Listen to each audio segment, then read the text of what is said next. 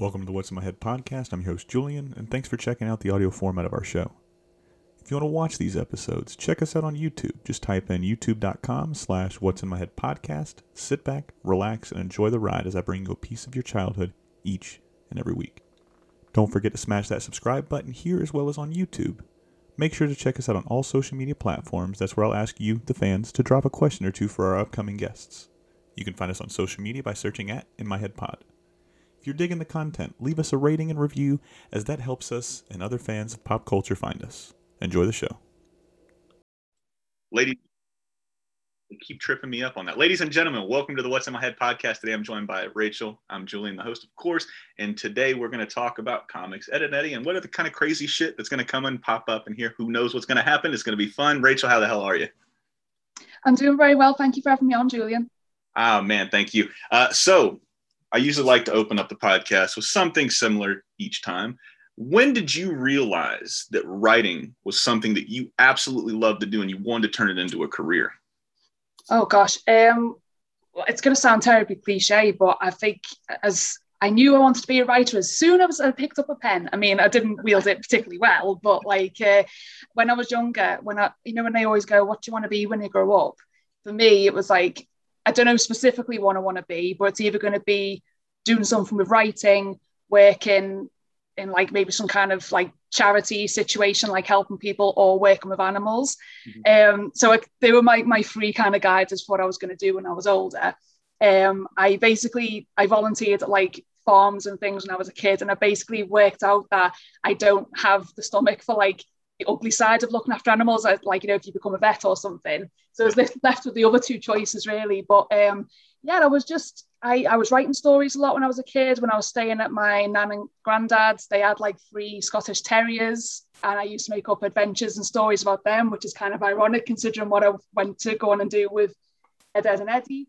Um, yeah, so it was just something. It was I was a very shy kid, so like being able to write was a way I could kind of express myself and what what was going on and that. So, um, yeah, for as long as I can remember, really.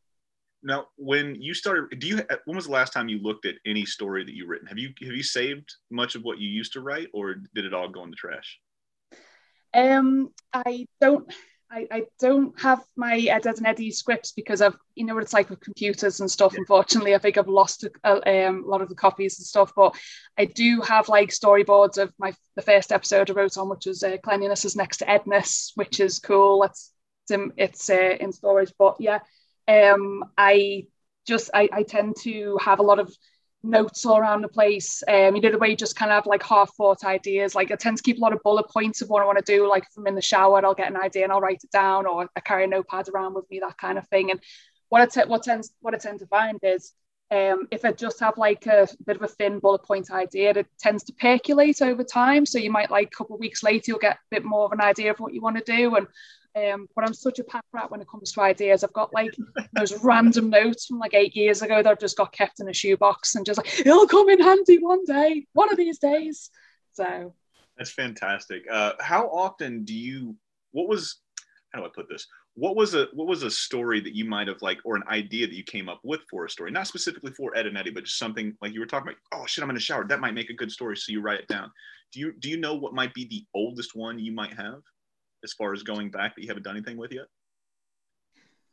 Well, that's a, that's a, really good question. Um, well, I suppose like the um, the, the novel series I'm working on at the moment, um, that started out as a cartoon idea uh, that I'd w- actually worked on with Mike Kubat, like the actual um, kernel of the idea about a young lad who goes back in medieval times mm. uh, via a relic that he finds um, and he has to like battle kind of medieval baddies and it's a bit like Monty Python esque in its yeah. in its idea, a bit of like you know uh, medieval shenanigans and that. And that was that was something I was working on in my early twenties, and it's kind of like just haunted me for years. And it's it's slowly moved into something else uh, with this uh, novel series I'm working on. Um, but apart from, I'm just trying to think, apart from that, I used to write a lot of stories about like ghosts of Liverpool, where I'm from. So it's normally like, you know, adventures of like little ghost girls and things and like kind of penny, like kind of like Lemony Snicket type stories. So um, yeah, that, that, that kind of stuff's always kind of fascinated me and folk tales as well. I used to like um, try and riff off different folk tales and like uh, based in Wales and based in Scotland and things like that. So um, anything where you can kind of blend magic with modern day, I'm very much into.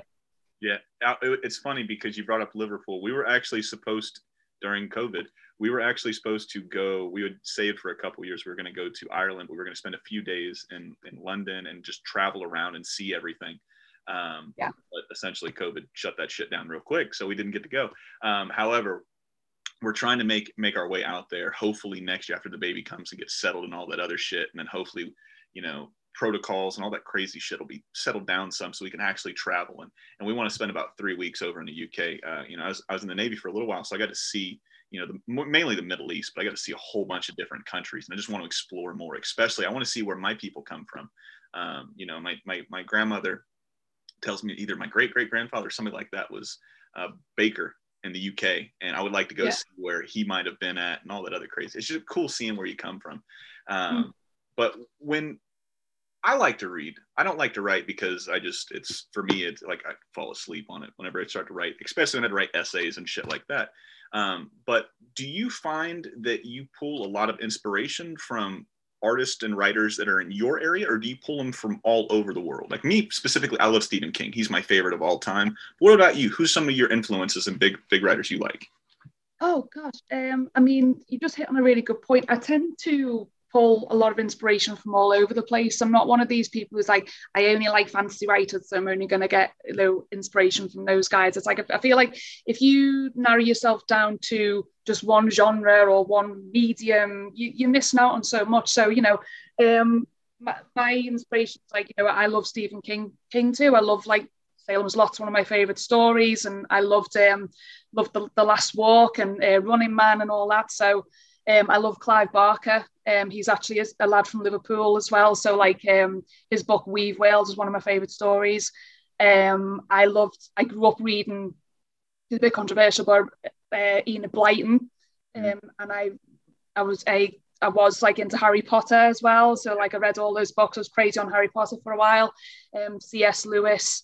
And then like I, I watch a lot of me and my husband watch a lot of anime. So like we're really into Dragon Ball, uh, My Hero Academia, um, Full Metal Alchemist Brotherhood. Yes, you too. So you, are you watching MHA? Yes. Well, here's the thing with anime. Uh, anime has got some of the most ride or die hardcore fans I have ever met in my life, yeah. and some of the smelliest people I've ever met in my life. an artist. Uh, so when I started I started my anime started with you know Pokemon when I was younger, and then it kind of went into Dragon Ball Z almost instantly. Once I saw the first episode, here's what got me: there's this little green bastard named Piccolo, voiced by Chris Sabat. Now I don't watch true anime, is what they say, because I watch the dub version. Because when I when I watch stuff like that, I watch it with my son. And when we started watching My Hero last year, he can read really well. For an 11 year old, he's always reading something, but it's so fast. The pacing is so fast for My Hero that I was having to like pause it and explain to him what they were saying. I was like, I just don't want to, I don't want to do this. So I started watching the dub version. And then as soon as I heard Chris Sabat, the voice of Piccolo, as All Might, I was like, fuck, yes, this is my guy. And I like it used to be Dragon Ball Z was my favorite anime of all time. But my yeah. hero, my God, is it good? Who? You got to pick one. Um, you got to pick one student. You got to pick one teacher, and you got to pick one villain. Who are your three? Okay. Uh, I'm gonna I'm gonna say I'm probably gonna say um Deku for my main my main guy. I know he's the main guy, but he's my main guy. I love him. Yeah. He's, he's, yeah. he's, just a cinnamon roll. Absolutely adore him. Um, uh, I love Aizawa, um, and I love yeah. He's, he's just like you know he's such a solid. He he's just like a really solid person, and he's got everyone's interest at heart. But he's a very much a, a kind of backstage player. You know, like very measured. Um, I do love All Might a lot. Villains though. Um, I loved Twice cracked me up, like yeah. the whole like kind of Deadpool esque vibe he's got going on. Um, all for one is genuinely terrifying. Like he, whenever he's on screen, I'm just like, oh my god, I don't want any anywhere near that. So like, um, yeah, really, really loved him, and, and like, um, I had, I really enjoyed the last saga that we had. Um, but just the fight scenes are crazy, and like what Deku goes through his whole journey, and the fact, like, I think Deku is such a relatable character because like he starts off at such a disadvantage to everyone else, and not only does he, you know, anyone who doesn't know MHS, MHA, I do apologize, but like um, he starts off like being one of the few quirkless people in his universe, like, you know, and, and he's immediately on the back foot. But, you know, he is a parable for like having that sheer determination of like, if you want something to happen, yeah. you, you, know, and, and it, you know, you can make it happen. You know what I mean? If, if you fight hard enough for it, and you will find people who, who will be your ally and and like help you along and draw out the strengths in you. So um, it's a great show and it's a great message. So yeah, I could I could talk about MHA and all that stuff all day, all day. phenomenal. Like we're we're starting to watch uh, season five. I think they're on now, and then I've been waiting for them to release the dub because, like I said, once I found out Chris Sabat was All Might, I'm like, I'm never gonna watch anything. I it's it's everybody says you lose something in translation, but I, I, at this point I don't care. It's it's fucking Piccolo. The world's the, the galaxy's greatest dad is, is voicing All Might. Um, but I have to agree with you on the uh, teacher Aizawa. I thought he was a stoner. I thought he was a student. Right, the first time you meet him, he's in a sleeping bag. His eyes are all bloodshot, and he's drinking a yeah. Sun. He's drinking a juice box. I'm like, holy shit! There's really a character in here for everybody. He's another stoner. Look at this. Yeah. Phenomenal, right? And then I was like, oh man, I love this dude.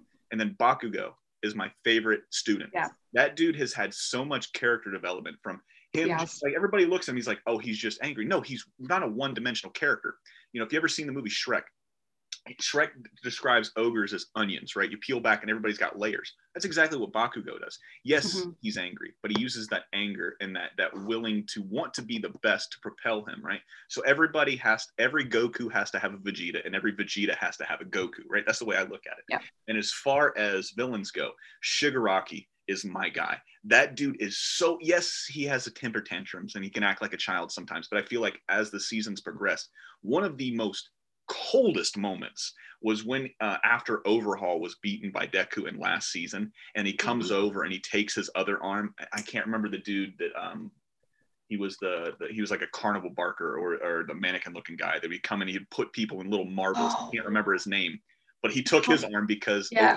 took his arm. And I was like, holy shit, mm-hmm. that was dark. And then Shigaraki comes over and turns his other arm to dust. I'm like, holy shit, this dude is phenomenal. And then yeah. you know, honorable mentions is Endeavor. That last episode. Oh yeah. Last season, it still gets like every time. Like I got goosebumps now just thinking about it. And there's so there's not one character in that show that is just there for filler. There's not one episode. There's not one wasted dialogue, which is phenomenal. Absolutely, and like going back to what you were saying about how back Bakugo, you can it, he could be easily misunderstood as like a one-dimensional character. I feel like Endeavor fits into that yep. that category as well, where it's like you know, I I did not like him in the first set. I thought he was awful to his son and he was just generally a bit of an asshole. Um, but obviously, you're seeing they've got a very complicated father-son relationship and how that's kind of transforming. And it's it's it's really that cle- like with MHA, there's really that clever layers to it, as you say, of like it's not just it's like a lot of people describe it as the Japanese X-Men, which I would I would agree. There's definitely that as an element, but it's all the complicated you know factors of being a teenager and you know family dynamics and stuff. And it's just it's a really solid solid uh, series, definitely. Yeah, um, it, it's just one of those things you look at. You're like, holy shit, this is just so well. When you watch something like this, being hmm. doing what you do. I mean, do you instantly get like, oh shit, that was so cool? Do you instantly get inspired, or how do you kind of tamper that down when you're watching stuff and just enjoy it like a fan, vice looking at it like, oh, this is a training possibility, or this is something to learn from? It's a bloody challenge. Um, yeah. and you'll notice you, you notice yourself when you start dissecting stuff, you can't help but see behind the scenes. So when you start really kind of deep diving into like why a certain story is told the way it is, or you know, like when you if you watch interviews with different creators or whatever and you start understanding their process and stuff, it's so hard to switch that off. The amount of times that me and Rob have been watching like a film or you know like a TV show and again you start pausing you know the way you just pause and stuff and like you start dissecting the scene as it rolls on. It's like just watch the thing well yeah do you know what I mean? Like just shut up and just watch it.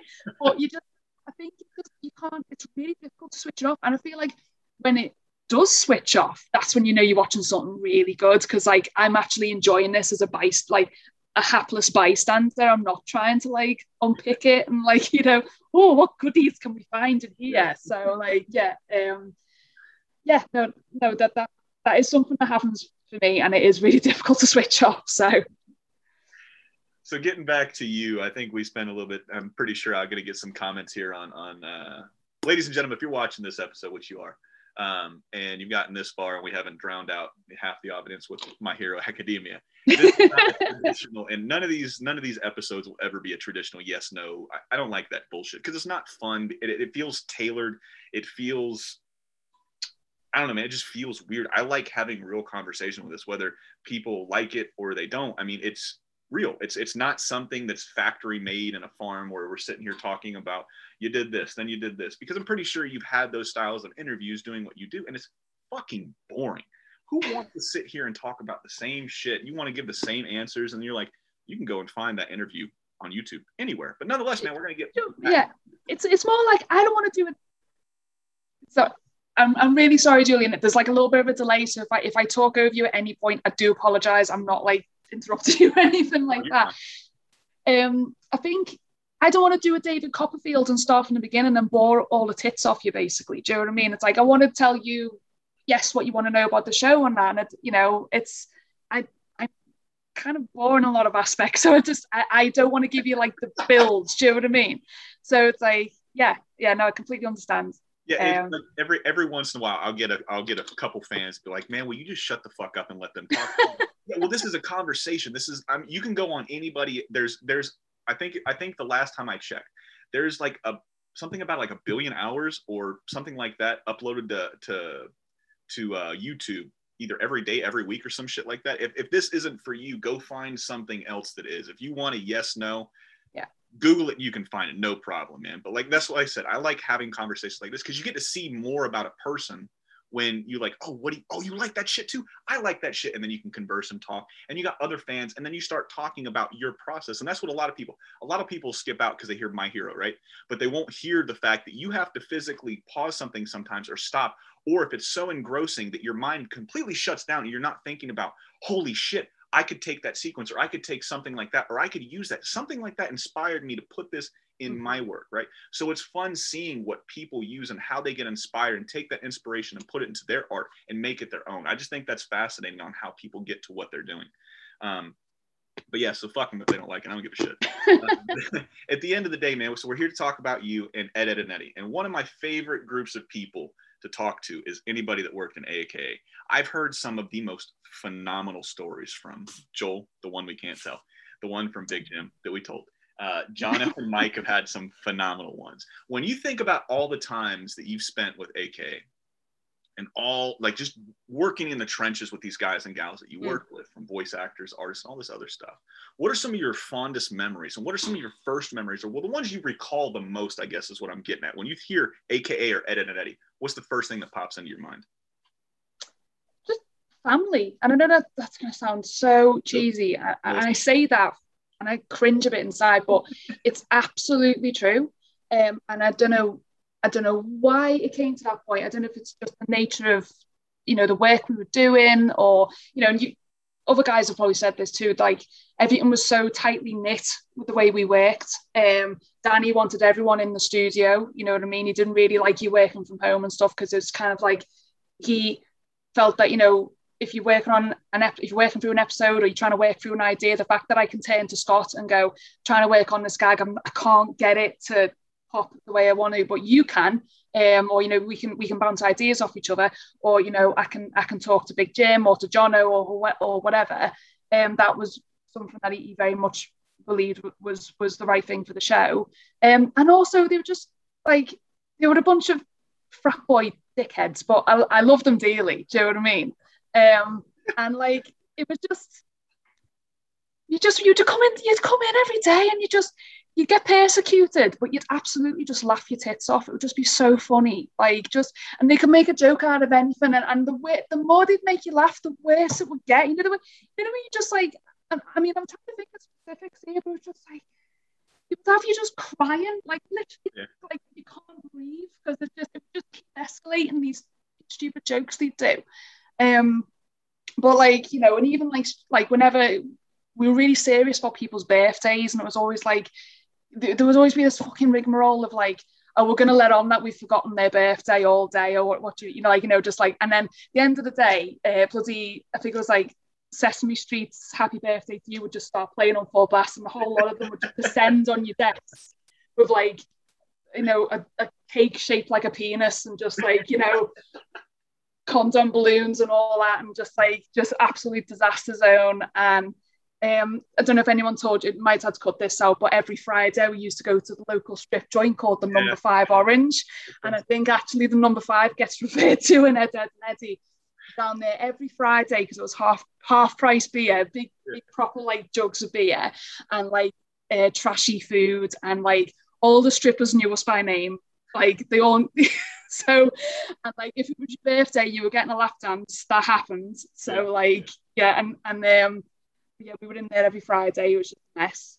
Um, I'm just think what else, but it was just it was just it was a great you know it was it was very collegiate in the sense of like everyone was inv- involved in the production of every episode like um, I'm sure someone already mentioned that like, um, when it came to storyboarding phase uh, the whole studio would be in to look at how like a, you know like you'd have those big boards with like uh, the the storyboard panels and things and the and the director work you know like if it was Scott or Big Jim uh, they would go through each panel and explain how they how they broke the episode down, and we'd all get to feed in on like how it would probably play out. So yeah, just a big, messy, crazy family. Essentially, that's what I would say about AKA. Yeah, it's like I said, I, I enjoy talking to the guys and gals that worked at AK because you guys always bring the funniest stories. And you, we talked uh, just a minute ago, or before we started and started recording and everything like that. But you got some props and stuff because you saw Jono hold up some stuff. so let's show everybody what you got, man. It's okay. show and tell. All right. Okay. Um, so on my first day at AKA, uh, Danny gave me this plushy plank. Um, and then I've got. See, I, I don't know if half this stuff made it into the shops, but I've got Ed, Edd n Eddy plushies. So there's like an Eddy Eddy plushie. Um, I've got Ed plushie and double D plushie probably. So, we've got that. Um, I've got this is Yam Roll. This is a plushie from Jono's cartoon that he, he did after after finished after season four of Ed, Edd n Eddy. Mm-hmm. Um, and I've got, it's got these like crazy like little bendy figures as well. So I don't know if you can see this. You got Ed. Mm-hmm. I've got one of Kevin as well. But you know what? Kubat had an Ed, Edd n Eddy beach towel, and I said, "Where did you get that from?" And he wouldn't tell me. I think it was a, and the more wound up I got about it, the worse it got. So like, um, I think you could have got it at Target, but you, you know, you couldn't find Ed, Ed, Ed, Ed and Eddy merchandise anywhere. Like it was so difficult to try and find it. So like, I think with this, to be fair, it's it's because the studio, the, the Cartoon Network used to send it up to the studio and stuff. But um, yeah, just one last thing. I've got a. This is Bagpuss. Jono got this for my wedding. Like it just turned up randomly. Like, because um what, what happened was uh, I got a years and years ago for Dan Seaweed, the producer, I got him a cup when I came back from to the UK on a visit. Bagpuss is like this weird 1950s British cut like puppet show, stop motion puppet show. I got like there was like a little alarm clock with a Bagpuss toy on it, and Dan was obsessed with it. Like he just had it on his desk for years. So like Bagpuss became like this honorary mascot character in the studio. So like when it when that turned up on my doorstep like the day after the wedding, I was just like just crying. So yeah, so that that's my stuff there. That's phenomenal. You, you, mentioned something I wanted to circle back to that if you were having trouble finding or trying to work something out, you would go to Scott. Yeah. Um, with with this show, um, who would you go to frequently? Would it be writers, or would you just guys just go to the artists right off the bat? Like, ah, man, I can't get this shit down. Can you help me with it? I don't know. I think I suppose when I was first like drafting an episode, like writing an episode out, it would normally be Mike and Jono I'd get on the phone to. And it, you know, would be a case of like, I'll just give Jono a ring and just go, right, I've got this, trying to work through this scene. And because what would sometimes happen is you'd have like the the premise of the episode, which would be about three or four sentences long. But sometimes when you try to expand outwards, it, it would feel a bit like flat. Yeah. Um, so yeah, some I would sometimes phone Jono and go, you know, trying to trying to make this work what you reckon? And then we you know try and hash it out of like what it would kind of develop into. Mm-hmm. and i suppose when it got to like outline script stage that's when i would really start talking to the guys in storyboard so like i mean they brought so many of their, their own unique strengths to it. Like big jim is fantastic at structure. Like he can he can take like a kind of wibbly wobbly story and just give it that real backbone that it needs yeah. to work. And then you've got scott who you'd have like I mean, I'll give you an example. So there's an episode Tinker Ed where Jimmy kind of loses his faith in like fantasy and, and fairies and stuff. Don't know if you remember the whole um, the loads of baloney joke that Rolf did when he was paranoid someone was going to steal his bag of baloney. That was Scott. Scott came up with that because we did because it was such a Jimmy fixated episode. There wasn't a lot for like the other characters to do, but like having this great, this stupid gag with Rolf running up and carrying his load of baloney, yeah. um, it just kind of it, it it took like you know my dumb idea and just made it a lot like funny and like you know a lot more dynamic. So uh, there was that, and then Wooty was we like because he worked with me on the Ed to come, Ed to come and the Ed to come in space episode, and I just feel like if you give Wooty something weird, he'll just absolutely run with it. Like you know, he'll do like that kind of otherworldly stuff and just be. He's just his his his brain is just another dimension to the rest of us. Like you you know, he yeah. just thinks on such another level. And then with Joel, um, he's fantastic at like you know really giving things that emotional like resonance. Do you know what I mean? Like he he he knows so intuitively how the characters all work together and stuff. So if I was trying to get a, a particular um, mood across or like you know a, a, kind of interaction, he'd be great at like well, Double D would probably say this or Kevin would probably do that. So they they were they were like four kind of like um, I'm going to put it like adjudicators of different things I can go talk to. Like go go leave my offering and go please please mighty lords what do I do? That's phenomenal. Now, there's one thing I want to bring up because Mike and Jono both had the same answer, and I don't know if we think it, but thank you, Mike and Jono, for for turning me on to Rachel and making the connection because I, am really having fun with this conversation. This is one of the best ones I've had um, as of late, and I don't know if it's just because I'm becoming more relaxed with doing this stuff, or if I'm starting to find a better flow or like I said earlier, just don't give a shit what anybody else thinks. If they like it, they like it. If they don't, they don't. I hope they do because there's a lot of stuff that you can pull from this. And I already know what I'm going to use for this episode. I started doing teaser trailers, and I'm for sure using the strip club every Friday as the teaser for this episode.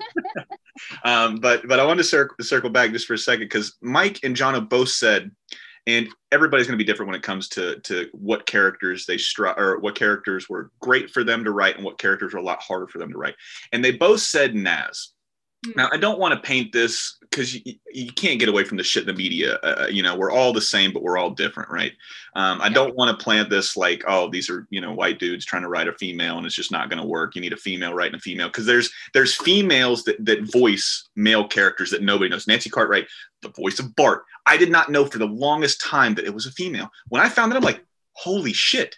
I didn't because I sound like a guy. I can't make myself sound like a girl. So when a girl can sound like a guy and a guy can sound like a girl, I'm like, holy shit, this is magic, right? So I mm-hmm. got to imagine it's the same thing when it comes to like there's some artists that that that that completely crush a female's character in comics and books and all this other stuff when they draw it, and there's some that just have a hard time with it. So with that yeah. being said, they had a hard time writing Nazz. And I don't know if it was because they were both men or if it was because it was she was just a very plain character. They said it was because she was very basic and very plain.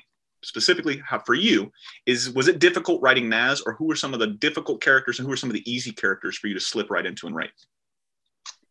Um, yeah, I, I would. It, it's it's difficult really because I, I I love Nazz. I think she's like um what I think Nazz brings to it. She has a lot of a lot of moral fiber in that like if the kids ever did anything shitty, she would pull them on it. You know what I mean? So she had a lot of empathy. Mm-hmm. And like, and I suppose you could argue, well, it's a da- it's a daft kids cartoon where you know hijinks happen and you know a piano falls on Eddy's head and we all laugh and la di da, which is fine. But like, I feel what was great with Nazz is that she would she would come in and like kind of challenge people on stuff. Like you know, she would call the Eds out on their shit. She would call Kevin out on on his shit, yeah.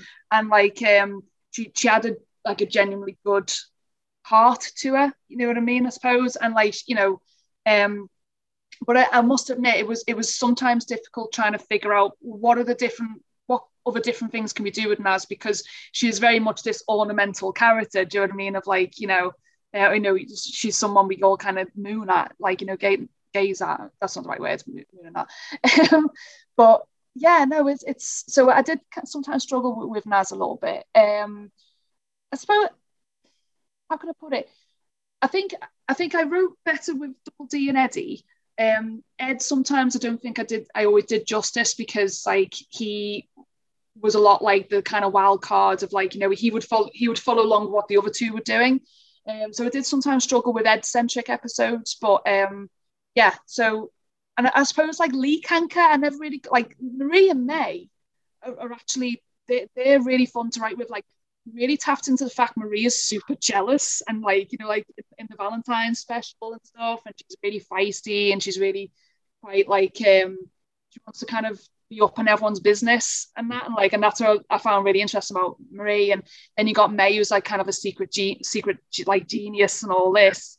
And um but Lee apart from her being the bossy older sister was really quite difficult to figure out what she was all about as well. Like so yes I'd probably say Lee Kanker and, and Nazz were quite difficult to write for sometimes but you know um who knows if we'd had the right premise or whatever it could have brought something out in them down the line yeah. When, when it comes to those are the two hardest you said. So who are the ones that it felt like putting on a pair of shoes? Like, oh, this shit is easy. I can slip right into these characters.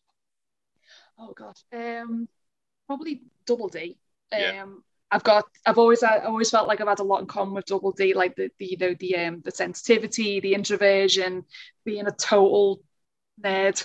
Um, about like you know just really just deep diving on just stuff that no one else cares about.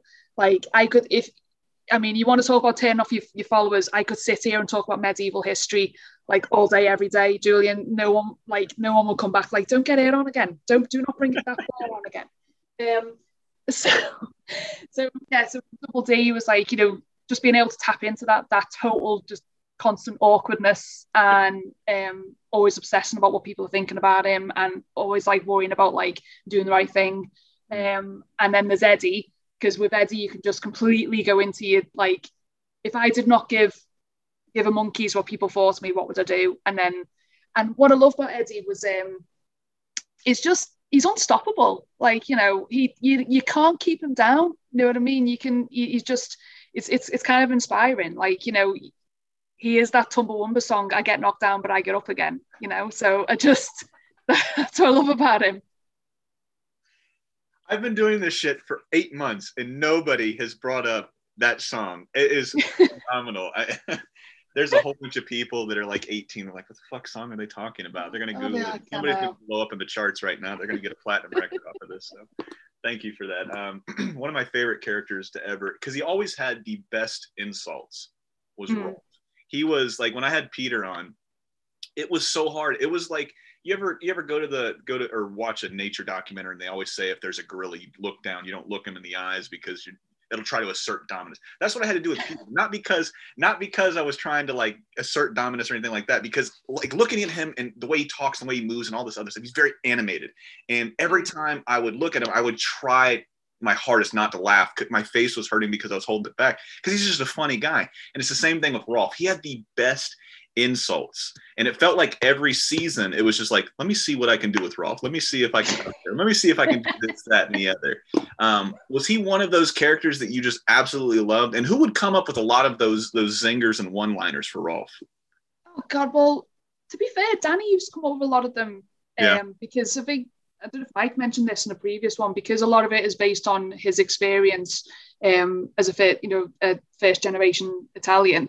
Mm-hmm. Um, so he would he would just throw out all this total weirdness that like obviously just drawing from his, his own experience and stuff.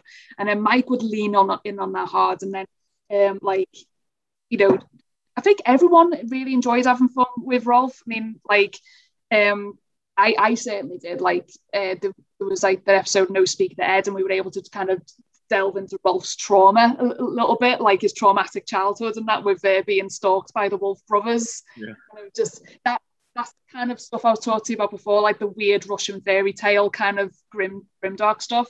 Um, yeah, he he is a lot of he is a lot of fun to mess with, um, and and I think the fact that he's not actually nailed down to a particular country in real life. There's like kind of there's elements of different places, I suppose, like Eastern Europe and India and things like that. Um, it just means that you can you can pretty much take him in any direction, and you don't you know don't really have to worry about hopefully offending anyone. So you know hey man, I, he, he he was such a fantastic character. And what I loved, and I've said it multiple times on this whenever I have the you guys and gals from AKA, um, all these characters that were on the show, you can pick them out from kids that you grew up with, yeah. not to the extreme that Rolf was. Because I always notice it. this show is a lot like wrestling. And what I mean by that, and I'm wearing a wrestling T-shirt. and I don't, you know, Dusty Rhodes, right? So what I mean by that is some of the best characters you have um, in wrestling are themselves, but dialed up to like a hundred. Like, what can you do if this person had no boundaries? They could just do whatever they want. They could be zany and they could just be free to do whatever they want. That's what a lot of these characters felt like because everybody had a Rolf. Everybody had a everybody had that one asshole that always wanted to beat him up, call him a nerd, take off with a bike and all this other shit. Everybody had a Nazz. Everybody had somebody that they absolutely admired and would love to date or whatever you wanted to do back in the day. And same thing, everybody had a car salesman like Eddy. Everybody had that dumb person. Everybody had that really smart person. Everybody hung around, right? And that's what stuck out so much in this show. Um, and when you when you guys are doing that, obviously you're going to have a different story than Jono, and Jono's going to have a different story than Mike, and Mike's going to have a different story than Danny. When you guys are writing an entire season of something, and everybody has an episode, now, obviously, you know, one's not leading into the other to leading into the other to tell you know an overarching story. But how do you guys make that kind of match, like your style with Jono's and Jono's with Mike's and vice versa? Like when at, at, the episode writing stage or like um like how do, you, how do you guys make it f- seem like it's flow and it doesn't seem like when i watched this show it felt it felt like the same person wrote everything the same person drew everything right? So how do you guys mix and match your styles? Whenever you guys are collaborating because you guys said it's a very collaborative show but how do you yeah. guys mix and match your styles to make it seem like it's never ending? There's no cuts there's no you know deleted scenes type of thing. I suppose it's difficult really i suppose like it's because um, you know, because Danny was involved with like the at, at, every stage, you know what I mean? So so he was there to, to make sure it had that kind of consistency all the way through with how this each episode's going to turn out. But I suppose as well because we worked up, we, we would second guess ourselves and run like you know kind of run ideas past each other and, and like you just when you're working on on a property for for years, you know, especially in the case of Mike and Jono and and um, the storyboard guys, um, you just kind of pick up on what the feel of the show is and it just becomes a bit more intuitive you know you kind of like it is like putting on the overall for your, your job and like right I'm, I'm sat in you know the cold essentially i'm sat in the cul-de-sac i've got you know i've got the boys in front of me and and i i know them i'm, I'm familiar with them like I, I know intuitively what they do and it's just you you you tend to you know when you're working with them you know day in day out and that and, and bouncing ideas it just it just all seems to like blend together and that and it's like you you you tend to start knowing like what wouldn't what would work and what wouldn't work and you know and and that's that's kind of what I was like alluding to before of like um when you'd work on something with the storyboard guys like they they would say well I just don't feel like Rolf would say that or like you know Kevin would say that and they've got four seasons worth of evidence to to know what they're talking about so yeah that that's I think I think that's what that's what it is. We we all just kind of were singing from the same hymn sheet in that sense. It felt like everybody wanted the same thing. Everybody wanted to put yeah. the best cartoon forward. So that oh shit hit the mic. That obviously will help because if if you've got these people that aren't team players, right? And obviously hearing everything that I've heard about Danny, that just wouldn't happen because they'd get the fuck out. If nobody wanted mm-hmm. to play ball, go find some other studio to work at. So it's, it's nice to hear that everybody wanted to make the best that they could make. And a lot of that was because Danny was pushing you guys harder. At, like some of the stories that I've heard, it was like the post-it notes are one of my favorite stories of all time. Hearing some of, did you draw this with your ass or for a new job or shit like that? And I want to get to the post-it notes if you got any, but uh, you, you hit on something that I want I want to circle back for for just a second. I lost yeah. my train of thought, so we're going to, have to talk about the post-it note story real quick. So, do you have any post-it notes that you have gotten? Um, I'm trying to think of the specific post-it notes, but I will tell you. One time, I handed in an, an episode outline, and I the only note I got was no. Basically, Danny just took his, his famous red pencil, crossed each page, and just wrote no over it. And it wasn't no, do this instead, or no, this didn't work, but try this. It was just no. So like I was like, cool, what do I do with that? So I mean to be fair, that only happened the once. Um, I think it was probably like in the earlier episodes I worked on.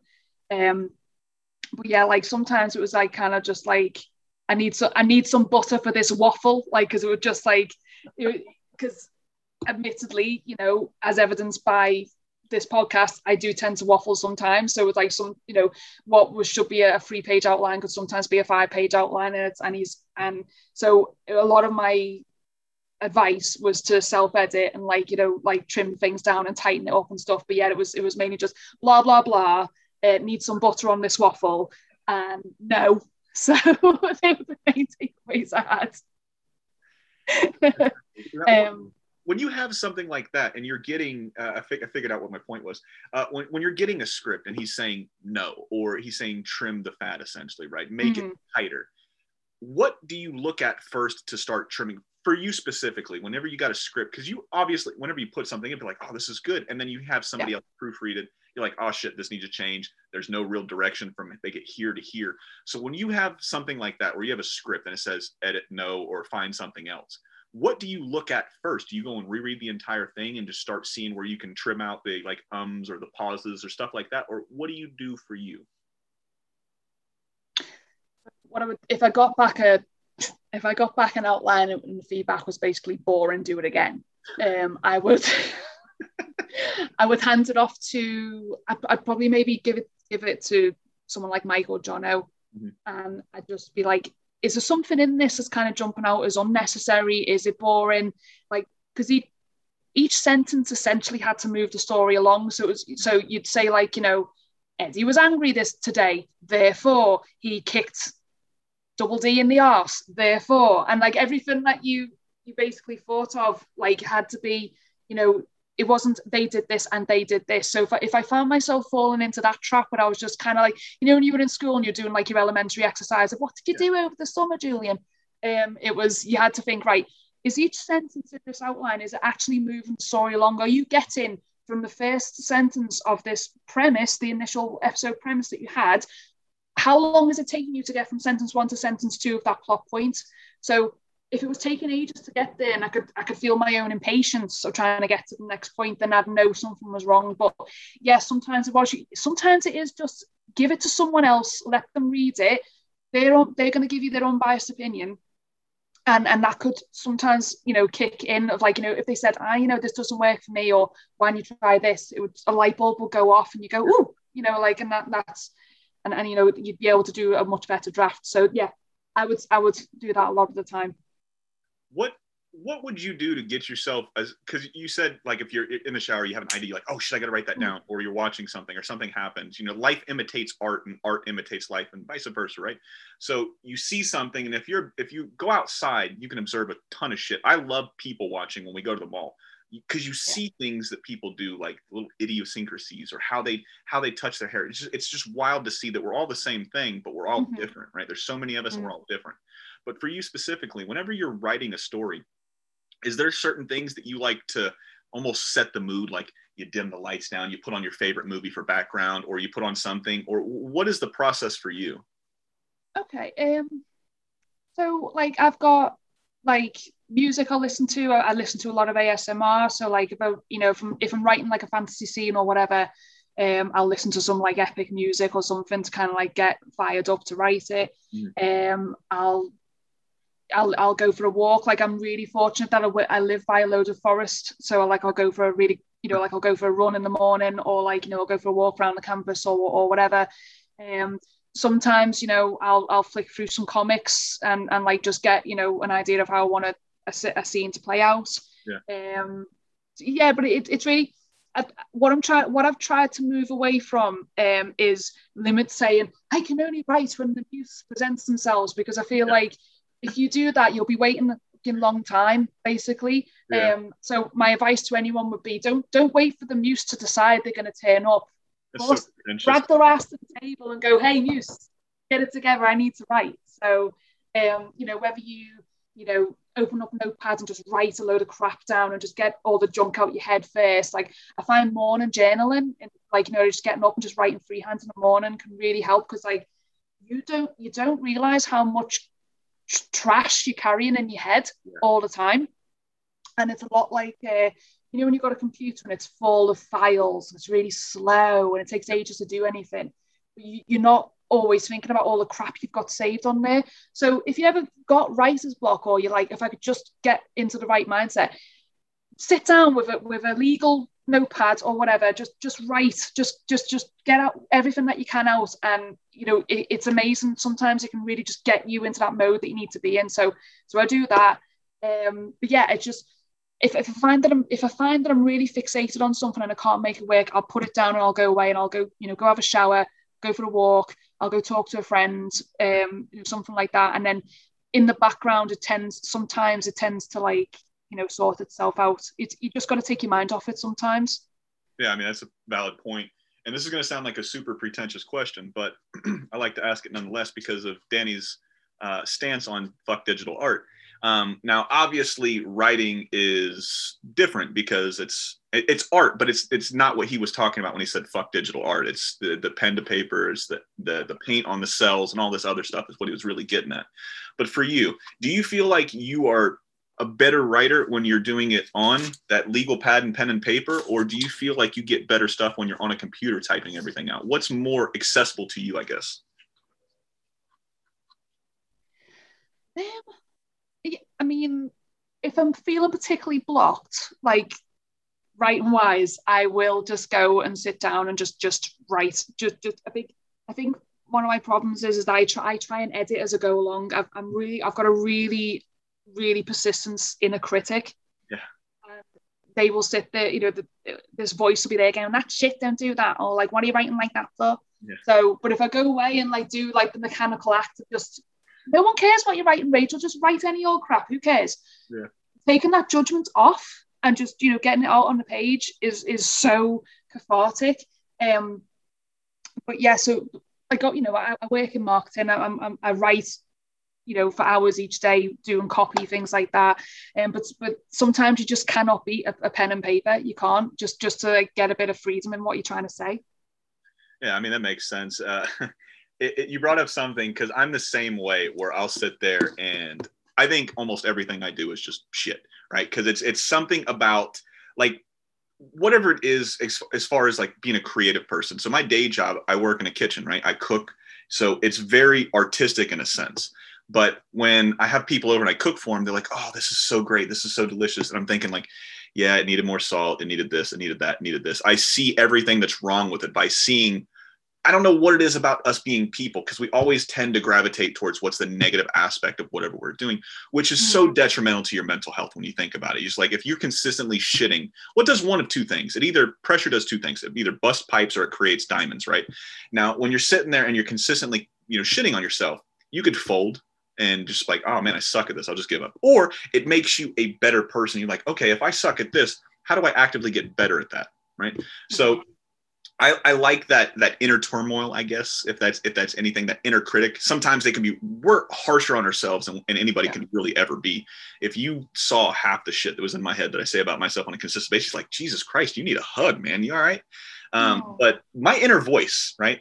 I like to give them funny accents, right? Sometimes, sometimes there's somebody from Australia or somebody, sometimes they're super Southern. So they're Georgia or Texas or something like that.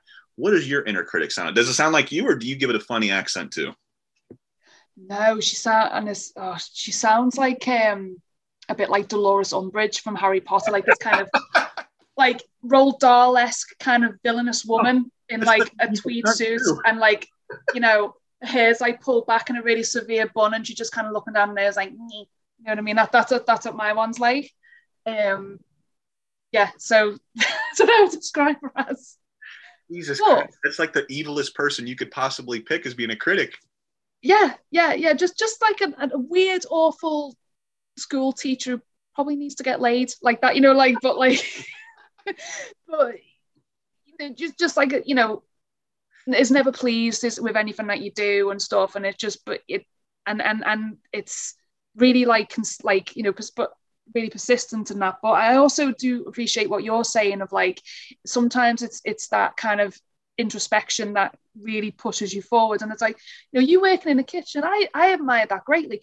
I can barely make toast. So it's like, you know, my fella's the cook in this house. So it's like the fact that, you know, you're obviously so passionate about it and like, you, you know, you got people going, wow, Julian, this is amazing. Like, yeah, it is bloody amazing. And, and like working in the kitchen is one of the most stressful work environments you can be in. So absolutely, props to you, mate. Absolutely. Thank you. I appreciate that. And it's come up twice now. We've talked about Harry Potter. And one thing I've always liked, because depending on the person, right? I, I don't know how big, because I didn't live over there when this was happening. I know how big Harry Potter was here because that was the first book. And when you were in school, where'd you go to school at when you were in elementary school and shit? Was it UK, right? Yes, it was. Yeah. Okay, now do you guys we, we we call them scholastic book fairs where they would come into the mm. school and then you could buy books and stuff like that. Did you guys have that too? We did. Yeah, we did. Um, and it was super exciting. Yep. Yeah, yeah uh, the best days in school, right? You go there, you yeah, get yeah. a new book, and you're like, oh shit, there's posters and pencils and all this other stuff. I remember when Harry Potter was huge, right? Yeah, it had teachers, and and and it was very like America's very very religious where I was at when I was growing up and stuff. So they had people with picket signs that we don't want Harry Potter in school. Same thing with the movies. Did you guys see any of that when when when it was coming on, like witchcraft and all that other shit? Not too much, because to be honest, like it Britain's a Britain's a funny old place because yes, we've got like you know um, we have you know Christianity is like the kind of one of the dominant religions here and stuff, and you know I went to an all girl Catholic school and that, but um, you know I suppose witchcraft and wizardry is kind of in the tapestry of our nation's identity. So it's like it's it's something that's kind of gone. It's always kind of ran parallel to, you know, um, our religious identity as well. So you know, um, we didn't get I mean, I, maybe we did. I just I wasn't aware of any kind of controversy. At least, you know, being in Liverpool as well, like um, there, there is always this kind of flirtation with the unknown. Like like you got a lot of people who like were very much into our ghost stories and things, and um, you know, the whole the, the Irish side of our identity as well as like you know like with, with different folklores and things like that. So um, yeah, we didn't see too much much of that at all. Um, but with the Scholastic book fairs, yeah, we ours used to turn up in a bus. Like we used to have a double decker bus, like a you you'll know the London those kind of big red London buses and that. Like it was kind of like that kind of bus that would rock up, and you'd get on, and you'd, you'd like all the seats would have been turned into shelves and things, and it was like all full of books and that. But yeah, it was it was amazing when that turned up, and you could get like tokens as well that you could save up through the year and have like a little book that you could you could play books with and stuff. But yeah, um, you just reminds me actually the first time I wanted to become a writer was because some kid, some girl who was like 10 years old managed to publish a book. Mm-hmm. And this can sound really arrogant, but I was reading again, I can do better than that. I can write a book. you were Dolores Umbridge before Dolores Umbridge. Yeah, it was, yeah. the only reason I brought up Harry Potter is because it was so huge here. It's huge all around the world. But yeah. I've met a few people. Uh, when, when I was still in the Navy, we, we did a proof of concept mission. I'll keep this story very short. Uh, and we went and we went on a royal, uh, a British royal ship, right? Um, for the life of me, I can't remember the name of it. I'll have to ask Ricky because he was, um, oh shit, where was he from? Not Wales. Fuck, I can't remember. Uh, there was a there was a beer made after it, uh, some kind of pale ale or some shit like that. Uh, Newcastle, Newcastle maybe. I don't know. Fuck it, I don't know. I'm rambling at this point. Um, but uh, I remember because the I was rereading the last one, and then he saw me reading it. and He's like, "Oh man, you're one of those Americans, huh?" And I was like, "What do you mean?" And he was like, "Dude, nobody reads that bullshit." And I was like, "What are you talking about?" I see so many people reading Harry Potter, and he was like, "Us people in the UK hate when you Americans come over because you guys are in your cloaks, you got your little wands pointing at shit." And I was like, are you fucking with me right now? And he's like, nah, I'm not really. I'm, he's like, and he says, I'm trying to take the piss out of it. But he's like, I'm, uh, he was like, I just don't like Harry Potter. Is what I mean. He's like, I was fucking with you, man. He was like, there's a lot of people over here that like it. But did who, who, I guess what I'm getting at is who had it bigger? Was it America that just took it to a whole new level when it came Harry Potter? Or were you guys super rabid fans over there too when all of this was happening, if you can remember? To be, to be fair, um, I was already kind of in America and then in, in Canada when we were like kind of like book three, book 4 mm-hmm. So I think you guys went loop loop de loop for it. Really, you hard. were kind of in, in your in your Pottermania phase mm-hmm. by yeah. the time I was already living on your side of the pond. So um, I don't I don't think it, you know I don't remember seeing as much of a mania in the UK when I was when I was when I came back and stuff, um, I was back in the UK by the time book seven came out, and I, I was one of the ones who was down there, like a bit like getting my copy and all this, and like there was a big, there was a big queue and, and all that. But yeah, I, I feel like it with America, it really blew up because like there is so much about it that's so like quaint and quintessentially English. So yeah, um, yeah, I just if it's it always felt like a travesty to to my husband that um they didn't have like a pot like a kind of Hogwarts, an actual like life size Hogwarts like outside of London that you could visit. You know what I mean? It, it is like wasn't always available unless you went to like it's Universal Studios. There was like a kind of Potter World, and now they got one in London and stuff. But yeah, um, it they there was potential to do a lot more there. But yeah, um, but I can't. It's just it's it's I can't describe it like because a lot of people didn't like when they met me when I was in the US for the first time. They they I got called Australian. I got called got called Irish, which I understand. Got called Norwegian. I was like what? Like um, but yeah, very few people thought I was actually English. So um, yeah, go figure. I don't I don't want to sound like I'm out of place, but the only reason I ask this is because I, I love accents and I love hearing how people talk and trying to figure yours out I figured it was some kind of you know UK. It was some kind of in there with London. I don't want to say London because they have a specific way of talking, and everybody branches out, and they have all these other different talking. Yeah. You know, so, so, I was thinking, is Cockney the wrong wrong term? Is that the wrong term for for how you sound, or what is? I guess what would your accent be uh, labeled as? Um, it's called well, it's called Scouse. If you're from Liverpool, okay. uh, we're, we're called Scousers. Mm. Um, and that, that comes from the fact that um, the, the, the city's te- the city's kind of dish, Liverpool dish, is a stew that's called scouse, which is basically like an every like everything under the sun is thrown in there. Yeah. Um, but it was actually Norwegian sailors that like, it's it's a I think it's like a, a lobster. It's like lobster scouse or something that they brought. They were always eating when they were there, and it just kind of went in from there. But yeah, my accent is kind of like a melting pot of like different. So you got like Irish, you got Welsh, you got Scottish, you've got Norwegian, and you've got a blend of all of a different accent. So it's really difficult to pinpoint like where Welsh ends and where Norwegian begins with, the full accent. Um, but God, I made this right with AKA. Um, I made the mistake once of like we went to a restaurant, and you know, uh, well, you guys use you know, the way you say burger.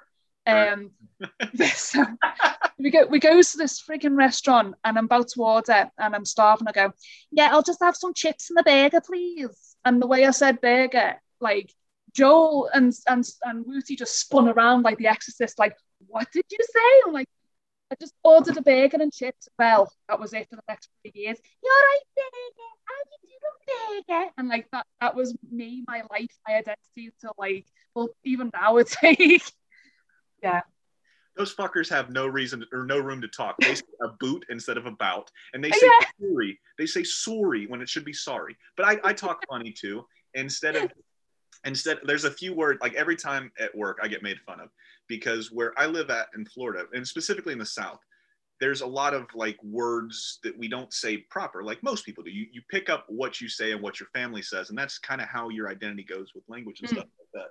Um, so, you know, me specifically, instead of saying potato, I say potatoes, right? So there's an A at the end.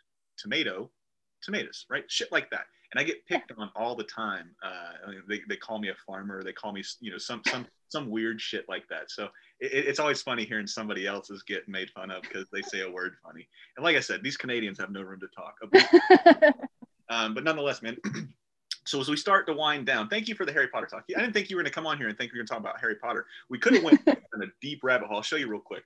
Uh, back there is like all my my trades and stuff like that. I'm a, oh, amazing! Yeah, I'm a huge comic book fan. Anything from Batman to Flash to. Did you ever read Chew from IDW? Or no, no. Image, image, image. Um, let me get one of the books real quick and I'll show you. This is a phenomenal book. Um, it's it's a few years old now. Uh, it's called Chew. Um, amazing. This one is uh, this guy. He whenever he tastes something, he can tell mm. what happened. So, like, say the chef was back there cooking something, and this is in a, in a time where chicken is illegal. You cannot have chicken, right? So the chef was back there and he cut himself, and the blood dripped into the soup. So when this guy ate the soup, he saw that this chef had killed somebody. So he's a detective mm. and he's figuring out that's his superpower he can taste stuff and he can tell where that that piece of something came from. And the only food that he can't do it with i think it's beets is the only thing that he can eat and not taste where it came from. But whenever he eats something he knows where it was grown if somebody was killed there and then he tracks these people down. Phenomenal book. That is a great book. If you, if you, if you like that type of shit it's really really cool. Um, but yeah we could have went down a super deep rabbit hole when it came to comics. Harry potter for sure. Um, a couple questions as we wrap up. Yeah. um, and it will we'll leave the last one, last couple ones for the Ed and Eddy, uh, Ed and Eddy questions. Um, but before we move off of Harry Potter, who's your favorite character in Harry Potter, and what was your favorite book? Um, my favorite book was Goblet of Fire. okay. um, because you really felt like the stakes went up super high because you had all these different schools coming in. You you, you obviously had the really this the tournament like it's going to call it the tournament of power. That's Dragon Ball. so you got like the, the tournament that that Harry goes through and stuff, and like um, it, you just you could feel like the, the real danger going on there. I think my favorite character was was probably Ron. Um, yeah. I just really just related to Ron. Like you know, he's just he's just trying to get by, and he, he redhead. and you know, he, he you know he, he does bumble a lot and stuff, but he's got you know he's he's got good intentions and things. He's a you know he is really good mate to Harry. So yeah, I, any Ron because you just really just like I loved his family. They were super cute. So um, and, and like I really loved Snape even when he was just being a total dick to Harry and stuff. So um, yeah, like with, with, comics and things, I would say uh, my favourites would probably be one of one of them is the Superior Foes of Spider-Man. I really really enjoyed that. It was one of, like it was super funny. It was basically um, you know Spider-Man meets Arrested Development. That's the way I would describe it. Um, really enjoyed Southern Bastards uh, by Jason Aaron, and Jason Latour. Um, yes. Amazing. Um, I think what else? Um, there's there's a, I'm really enjoying. There's a series written by my friend uh, James Lawrence called uh, The Legends of La Mariposa, mm-hmm. um, and that's actually a, a, lucha adventure story. So you might like it because it's got wrestling elements in there. What's it called? Um, uh, the Le- Legend of La Mariposa, okay. and it's by James Lawrence and it's about it's about this female lucha wrestler, and she goes on a on a quest for glory, um, and she goes up against kind of supernatural and and monster like lucha enemies and things. But it's a very like very um super cute, super funny, very good, great for kids as well. So it's like a, that's a that's a new series I've gone into, um, and then like with with other comics and that I was I was uh reading. I was I read really enjoyed the Rat Queens as oh. well, and I think I got that over yeah. here. Yeah, I think I got it over here because I, I, just reorganized everything because um, I went and bought a whole bunch of new books. Um, but have you read God Country by Donny Cates? No, no, I've heard of it though. I've heard good things about it. Shit, uh, it, it is. It's one of those books where you read. It's one of those anything, you books, movies, TV shows, whatever it is. You read it, and you're like, holy shit! If, if this was what he had in his heart and his brain, and this is what he needed to get out, you're like, this is a masterpiece. When I finished it, because I go, I, I, don't know about you guys, but we get our comics every Wednesday. And now that DC kind of separated from um, Diamond last year, they come in on Tuesday, but they still don't put them out until Wednesday. So ours yeah. are every Wednesday we get new comics. And I go down there and I get my stack and then um, I always go to whoever's working, whether it's you know it used to be Sam, but now it's John or McGee or whoever. I go like, hey, what would you suggest as far as like indie books? Because that's what I'm trying to get into. I'm a huge DC fan. I'm a huge Marvel fan, but I like Marvel for the secondary characters. Before Daredevil got huge, She-Hulk, all time favorite favorite favorite uh favorite um uh, that's the wrong one. Uh, but favorite Marvel hero was has always been She-Hulk. I'm such a fan because Hulk is such a hard character to read, right? He's he's like hmm. Superman. He's ever powerful. Um, he, the stronger he gets because he gets angrier. It, it's just it's somebody that's it's stupid to read. I can't get into it. However, Immortal Hulk is hmm. fantastic. If you're not reading it, um, that's a great book. Um, and it's getting ready to wrap up too. Um, but I always go in there and ask, I'm like, hey, what would you suggest as far as indie? As long as it's like a first issue and I can read it and see if I like. I, the last thing I want to do is read a trade, and then I'm like, oh fuck, I got to go sit here and try to find 20 issues of this shit so I can figure out yeah. the backstory. However, I did this with God Country. He was he goes and he pulls off a trade. I'm like, dude, I don't want to buy a trade right now. He's like, it's 10 bucks. It'll be the greatest ten dollars you will ever spend. and I'm like, fuck it, man. You've never been wrong here. It's like I can't stump the guy on anything when it comes to comics, and he always gives good recommendations and I take it home, and that's the first thing I read. I read it in like 30 minutes. I call back, I'm like, dude, put me down for volume two. And he's like, buddy, I hate to tell you this, man, but that's the only one.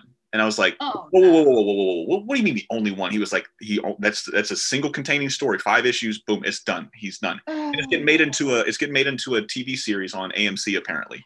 Um, right. Phenomenal. I can't recommend that one enough. If you get the chance, God Country by Donny Cates. Um, cool but yeah, like I said, uh, so we got a couple questions here. Ed, okay. Edd n Eddy pretty much is what it's related to. Um, when you came on to write mm-hmm. Ed, Edd n Eddy, uh, we asked you what your first couple days were like, or what the first kind of, you know, like, oh shit, I'm here, and who you were working with, all that other crazy shit. Um, was there any stories? Uh, I can't. I didn't write the person's name down, so I, I, apologize for not writing you guys' names down. It was just something I was under the fire to get done. Um, but do you remember any stories that you wanted to write that maybe didn't make it that you tried to pitch? Um, I think now because yeah, it's like God, it's like it's good. you know what? I'll wake up at two o'clock in the morning and go, I should have said this, but I just I can't. Um, I felt I was really happy that we managed. There was a story called a town called Ed, town called Ed, and it was where they find out the history of Peach Creek, and I I, I think that will get through because I thought, oh, Danny's not going to want to do like a historical episode, but we did manage to get it through eventually, where the, the lads like look at like the pilgrim yeah. heritage and things. Um, I think there was this one bloody episode um called like premise called "Luck Being Ed Tonight," and it was essentially um from what I remember, it was like where Eddy had unstoppable luck, and like um it was it was essentially I guess it was a lot like the the invention of lying, like that kind of premise of just like what could you do if you were unstoppable, but it kind of like defeats itself because it's like well you've got if you've got Eddy who's got unstoppable luck, what can you really do to put that you know you got to wrap this up in 11 minutes what do you do with it? So we really really struggled with what we were going to do and I'm I'm starting to think if this is where the rumor of the lost episode came from because this bloody episode we tried so hard to like make it work um and it just it, we had to just can it eventually but it was that it was just floating around and around and around in like the slush pit for like of what we were going to do. So um I, I do wonder if, if maybe that was what started that rumor. Um so i guess there was that one and um I'm trying to think. We wanted to do like a a girls only episode at some point where we again it was like what what are we gonna have the girls do and like not have any of the lads turn up? Like it's just okay, okay, cool, but what do they do for 11 minutes? Um, so I suppose it was that really, but but fortunately, to be honest, if, if it was, if the idea felt true to like who the Eds were, we usually could find a way to, to at least you know like get it get it into it, get sent off to Cartoon Network, and they would you know weigh it up and that. So um, yeah, I would probably say it was it was kind of those two kind of thin ideas that I'm thinking of where we just really struggle to do anything with them. Now, this one's a hypothetical question, but if you could take any character uh, and do an instant spin-off series with them, who would you take? Hmm. Um, trying to think.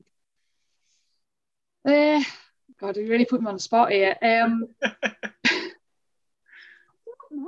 Um, probably. I'm really sorry. I'm just. I'm really. I'm really struggling to think. But probably um Plank. To be honest, like just. could you just think of the weird? kind of Doctor Strange esque adventures you could have with Plank. Could you imagine like, if he had the Infinity Gauntlet and he was just traveling and jumping through time? Does he get does he get the cape like Doctor Strange had or no? I think he would. I think he would have a, a, a cape of, yeah. of, endless possibility. Yeah. Yeah, just... badass goatee that Benedict Cumberbatch had or no? Yeah. yeah. That'd be phenomenal. You know, see, I can see him in like a Captain Kirk situation of like, Captain, the ship's going down. What are we gonna do? he just falls over. It's like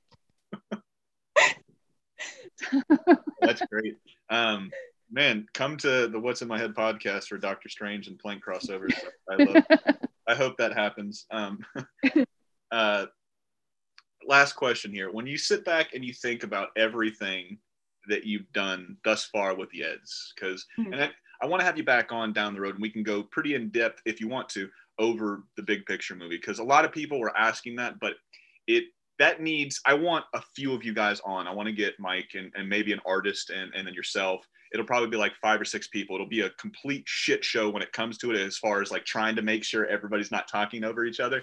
But i think it would be phenomenal. And i want to kind of do it we tried to do it with our christmas special watch along however too much of the audio got picked up and um, YouTube right. flagged it for copyright right off the bat. So there is a phenomenal episode that I cannot release because it was flagged because of audio being picked up. You can show anything you want visually, you just can't pick up any audio mm-hmm. because it, the algorithm picks it up right away. So uh, we're gonna try. I got to figure out how I can do that, whether I release it on YouTube or I just post it on you know all the social media sites so people can just see it.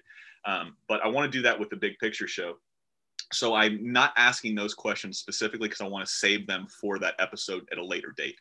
Um, but uh, oh shit, I had that question and I lost it. It was it was right here. Um, but yeah, oh yeah, there you go. When you sit back and think about everything you've done with Ed, Edd n Eddy, right? Hmm. we've sat down, we've talked the characters that you like, the characters that were hard, the characters that were fun, the characters that you would like to see spin off, like Doctor Strange Plank. Um, what is the first thought? Now you said family earlier, right? Mm-hmm. When you sit down, if, if you never did anything other than Ed, Edd n Eddy, right? Would you feel like you said everything you wanted to say with the Ed Boys, or do you feel like you've got more to say? Obviously, it's Danny's property and everything like that. It's yeah. Danny's Danny's story. But do you feel like you said everything you could say, or do you still have more stories? I mean, me personally, I feel like I, you know, I think we we covered so much grounds with with the Eds. We went, really went into like a lot of different places with them, like not just like different locations and stuff, but like all the different dynamics of their friendship and things. So, um, you know, and and by the time we hit the end of season five, season six, it was getting difficult to like we, we it was becoming a Simpsons did it situation of like we, we were we were kind of going over old ground or oh does that does that idea feel like what we did in season three or you know like that kind of thing. So um at least at that time it did kind of feel like we, we'd really kind of scraped the barrel to, to an inch of its life of like what we could do with the characters at that point. Um, you know, it you never never say never. That's all. That's that's what I would say to that one. Um, you know, because they are great. And They are very complex characters, and that, and you know, um, the amount of love that they still that the show still gets. Like the nicest people in the world are like that I've spoken to have been Ed, Edd n Eddy fans. You know what I mean? It's just you know, um, I, I, I don't know. I just feel like the show's got a, a certain heart that like you don't always get. You know what I mean? It's it's it's um kind of a rare thing. So yeah, um, who knows? That's, that's all I would say to that one. I'm, I'm not alluding to anything by the way. I just um... no, I always like to bring that one up because there are some people that feel like they could have told you know another story, just make it a little bit deeper, whether it's with yeah. or with some of the side characters or the supporting role, uh, supporting role characters. Um, this has been a fun fucking talk. I'm so glad Mike and John told me to reach out to you because this is this has been a blast. The last two interviews I've had specifically between you and Shiran, it was fun as hell, right? So thank you for coming on. Um, where can people go to see what Rachel's up to next? Whether you got some stuff coming down the road or or you're working on something that you can be promoting, where can they come and say, hey, I liked what you did? Yeah, for sure. You, I mean, you can find me on Twitter. I'm under I'm Rachel Luckett, and you can find me. I've got a, a Facebook page for any writing news that I, that I post. Um, I, you know, I, we've got lookatopia.com, lookatopia.com, sorry. Um, that's going to be, we're in the process of updating that, but that's where you can find a lot of my husband's work. Um, and we're going to be posting a lot of the stuff that we are going to be collaborating on in future. Um, I'm going to be talking about my novel that I'm working, my novel series that I'm working on, um, Lionclad. Um, and you can find, I've, I've got, I wrote a comic I worked on my friend's comic, uh, Luna the Vampire, okay. and you can get copies of that on, on Amazon. Um, and yeah, so that's but I tend to post most of my news to, to, to social media anyway. So um, and I'm going to be setting up a newsletter soon. So yeah, the, the best probably updates of where to find me would be on, on, on Twitter or Facebook. Beautiful. And I wrote that Luna the Vampire down so I can order yeah. as soon as we get off this call. Uh, Rachel, thank you so much, man. This has been fun. That's been Rachel. I've been Julian. This has been another piece of your childhood. Thank you for watching and goodbye. Thanks again for checking out the What's in My Head podcast. If you're digging what you're hearing, leave us a five star rating. That will help other fans of animation and pop culture find the show. Don't forget to smash that subscribe button, tell a friend, and I'll see you guys and gals next week. Good night.